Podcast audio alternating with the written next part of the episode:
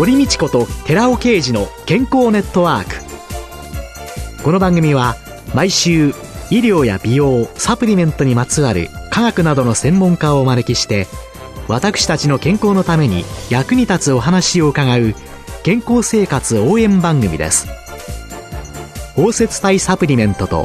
MGO マヌカハニーで健康な毎日をお届けするコサナの提供でお送りします。ここでコサナから美容と健康のための無料セミナーのお知らせです来る9月17日火曜日午後5時から6時まで東京日本橋のコサナ東京本社にて第20回美容と健康を科学するコサナのセミナートップアスリートたちに知ってほしい日本人のためのスポーツ栄養学を開催いたします。講師は番組パーソナリティで神戸大学医学部客員教授の寺尾啓二社長。なお、講演後午後6時から7時までニュージーランドカフェ赤坂ケータリング料理を囲んでの懇親会も開催いたします。セミナー、その後の懇親会も参加無料です。参加ご希望の方は、コサナホームページの応募フォームから、もしくは、東京03-6262-1512までお電話でお申し込みください。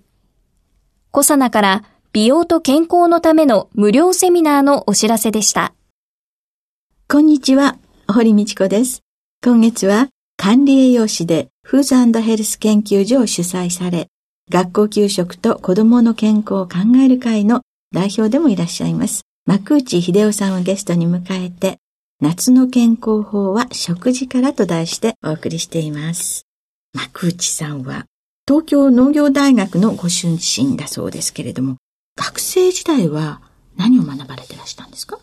管理栄養士ですから栄養学ですよね。私は別に栄養士になりたくて栄養学科行ったわけじゃないんですよ。成績の都合で 農大の栄養学科っていうのに入ったんです。はい。入った動機がとりあえず田舎から出てどっかの大学に入ろうぐらいの、もっと言えば私高校時代プロの将棋指しになりたかったんですよ。将棋、はい。まあ小学生がプロ野球選手になるんだみたいなイメージですよ、私の思いは。ただ、本人は一生懸命だったんですが、全日本選手権とかも出てるけど話にならないですよ。プロのレベルとは。だから、受験勉強したことなかったんですよ。全然。それでも田舎から出たいなと思って、で、入る学校がなくて、農大の栄養学科に入ったんです。ところが、学校の責任じゃないですか、想像以上につまんなくて、授業の内容が。私は算数勉強しに来たのかと。カロリー計算だの、タンパク質計算だの。だから私、フェイスブックに自己紹介のとこに、専攻した学科算数って書いてるんです。学生時代病院実習とかあるんですね。えー、で、病院とか保健所とか学校とかですかね、いろんな研修行って、ますます面白くない仕事だと。病院なんか行ってみたら、栄養士は医療職じゃないよ、これはと。まかないだよと。こんなの、障害の仕事としてやっていくのかと。と言って、じゃあ何やるんだと。言うんで、実は大学3年の時休学して、その時、九州旅行、指宿行った時に、北海道の最北端の宗谷岬から指宿まで歩いてきた人がいるって言うんです。乗り物を乗らないで。後で考えりゃ上村直美さんだったんですよ。それを思い出して、だったらこれから自分の将来考えるのに、日本を歩いてみようかというので、休学して、九州の最南端、佐多岬って鹿児島の、から北海道の宗谷岬まで約3000キロを歩いてみようと。いうんで休学して歩いたんです。えー、それでいろんなとこで食事するわけですよ。地方地方で。スタートはそこなんですね。で、どうもバランスの取れた食事って学校で言ってるって意味何なんだろうと、うすうす疑問を持ったんです。はい。ただ、それでも何の結論も出ず、将来も見えずに、やがて卒業して専門学校に就職して、栄養学を教えてて、その時に、滅びゆく長寿村っていう新聞記事、山梨県の開業医の小森先生っていう方が朝日新聞に登場してて、山梨県の譲り原っていうところは、高齢者は元気で、若年層に病気が多発していると。それは伝統食が崩壊したからだというような、簡単に言えば。新聞記事読んで早速先生を訪ね、その譲り原を訪ね、で、訪ねたと思ったら3ヶ月後には専門学校を退職しちゃったんです。歩いた時は、うすうすなんだろうなと。で、譲り原行って確信に変わって、間違ってると今の教育は、と思って退職したと。そこから独学で食生活の勉強を始めたんですね。その譲り原村っていうのはどういうとこだったんですか？近いんですよね。高尾を過ぎて上野原っていう中央線の。はい、ただそこから十何キロですか。山の中入るんですよね。そこで昔からの自給自足のような食事をしてたわけです。そこに道路が一本開通し、えー、自動販売機ができ、スーパーができて食生活が急激に変わった。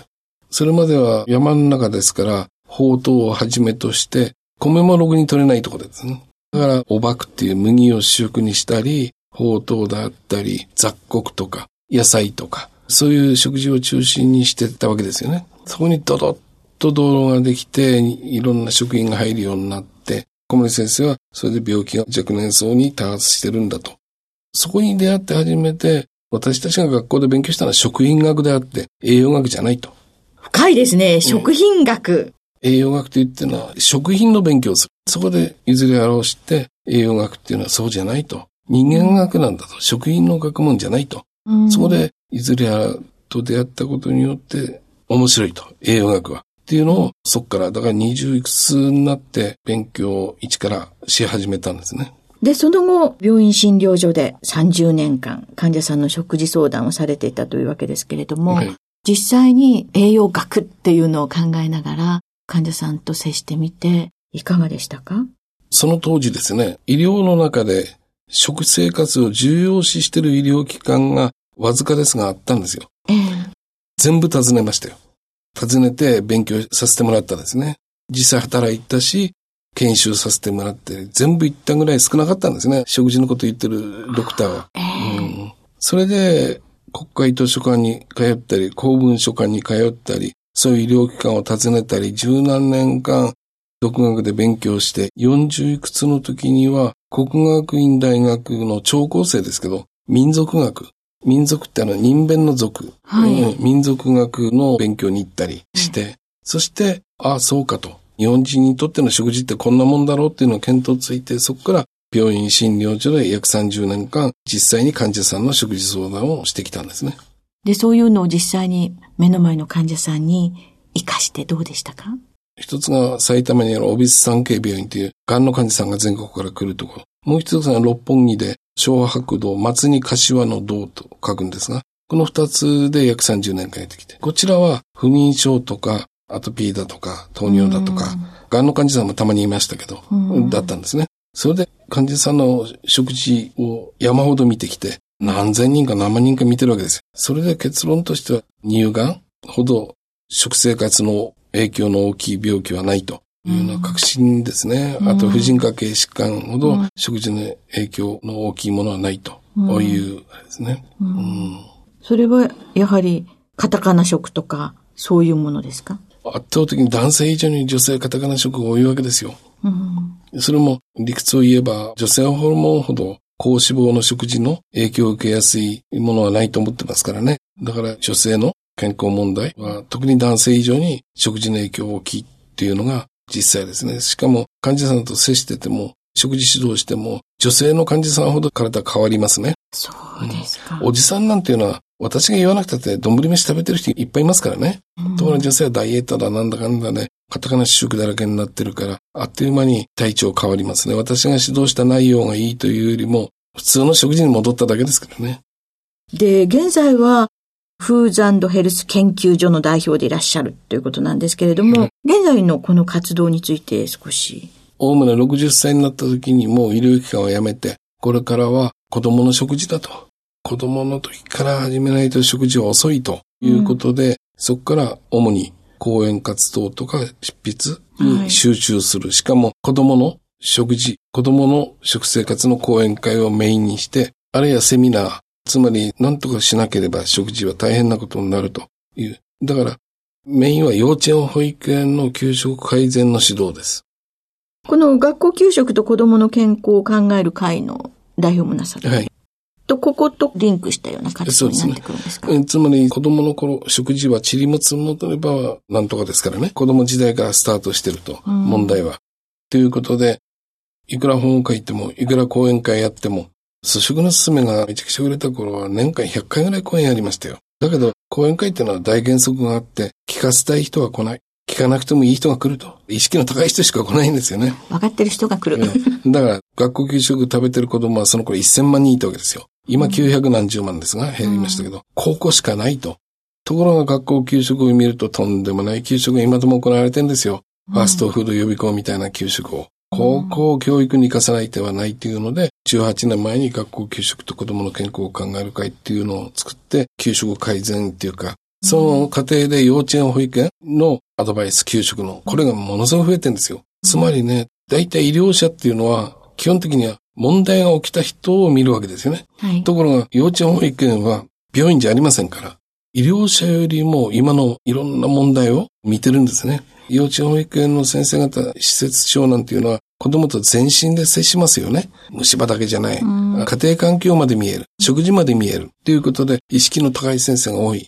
それで給食もこのままではというんで、今月だけでも北海道の子供園、幼稚園の給食指導複数しますけどもね、どんどん依頼があって今変えてます。早くの正しい食生活ということなんですね。最後に9月以降の出版の予定がありましたらご紹介いただきます。まさに退職してこれから子供の食事をメインだと。で、今までも子供の食事の本はいくつも書いてるんですよ。ただ、欧米化になった問題点を書いてる本ばっかりだったんですよ。でも工業化だと、今までのとは違うということで、うん、新しい本を書かなければなというんで、試行錯誤してて、やっと9月に多分タイトルが子供の食事で悩まないになると思うんですけど、が9月中に発売になる予定になっています。皆様書店で見かけたら、ぜひご活用いただければと思います。今月は4週にわたって管理栄養士でフーズヘルス研究所を主催され、学校給食と子供の健康を考える会の代表でもいらっしゃいます。幕内秀夫さんをゲストに迎えて、夏の健康法は食事からと題してお話を伺いました。ありがとうございました。続いて、寺尾刑事の研究者コラムのコーナーです。お話は、小佐奈社長で神戸大学医学部客員教授の寺尾啓二さんです。こんにちは、寺尾啓二です。今週は先週に引き続き、ミトコンドリアと三大ヒトケミカルというタイトルでお話しさせていただきます。いかに健康寿命を伸ばすかということが大変重要です。介護する世代になって思うのですが、自分がじゃあ80歳になった時に娘に介護してもらうかというと、自分は絶対それは避けたいと思うわけです。例えば、自分は死ぬ前日までテニスをしていて、次の日に一瞬にして生きたいと思うのです。実際に寿命が来るまで、そのような健康な状態を保っている人もいるわけです。日本人の障害医療費は約2600万円です。その障害医療費の半分が70歳以降に使われているのです。当たり前の話ですが、不健康になった時から医療が必要になるわけです。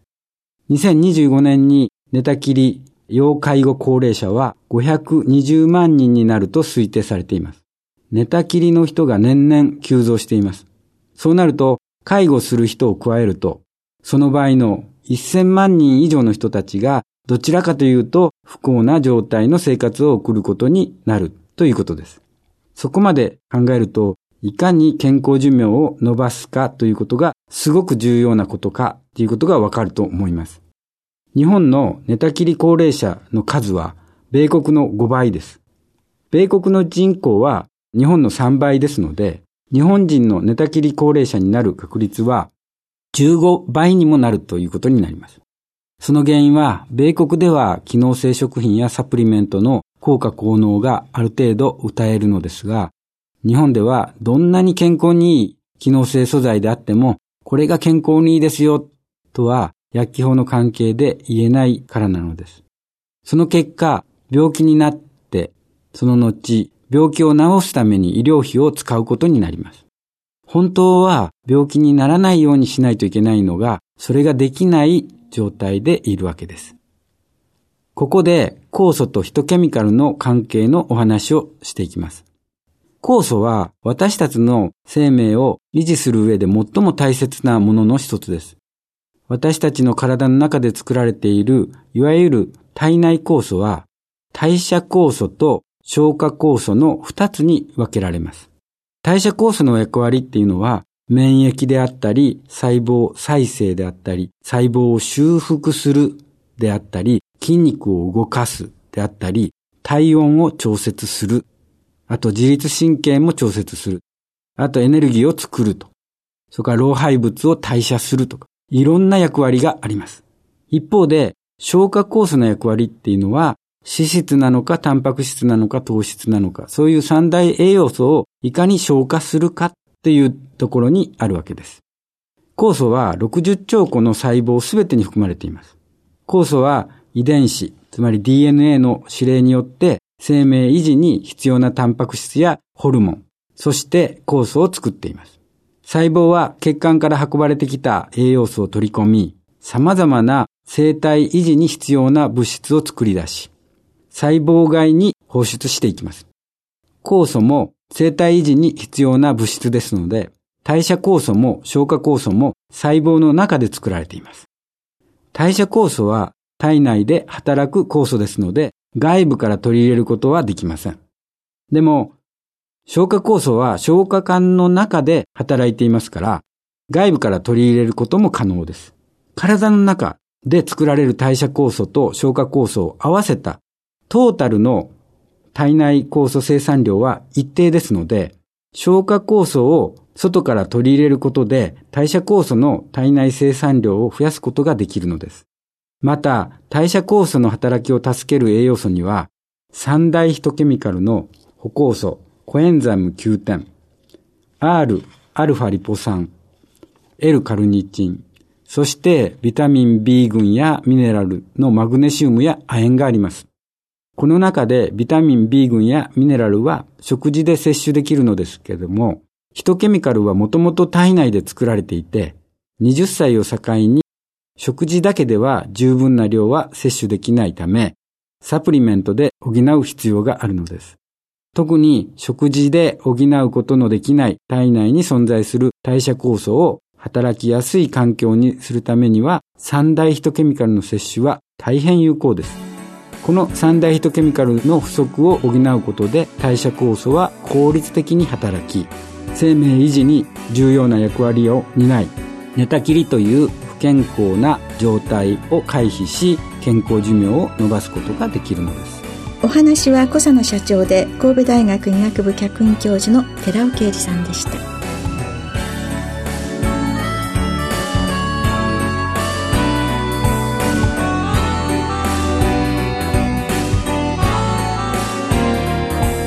ここでコサナから番組お聞きの皆様へプレゼントのお知らせです。優れた抗菌作用を持つ MGO 食物メチルグリオキサールを 1kg 中に 250mg 以上含むニュージーランド産の蜂蜜。コサナのマヌカハニー MGO250 プラス 250g を番組お聞きの10名様にプレゼントします。プレゼントをご希望の方は番組サイトの応募フォームからお申し込みください。コサナのマヌカハニー MGO250 プラス 250g プレゼントのお知らせでした堀道子と寺尾啓二の健康ネットワークこの番組は包摂体サプリメントと MGO マヌカハニーで健康な毎日をお届けするコサナの提供でお送りしました。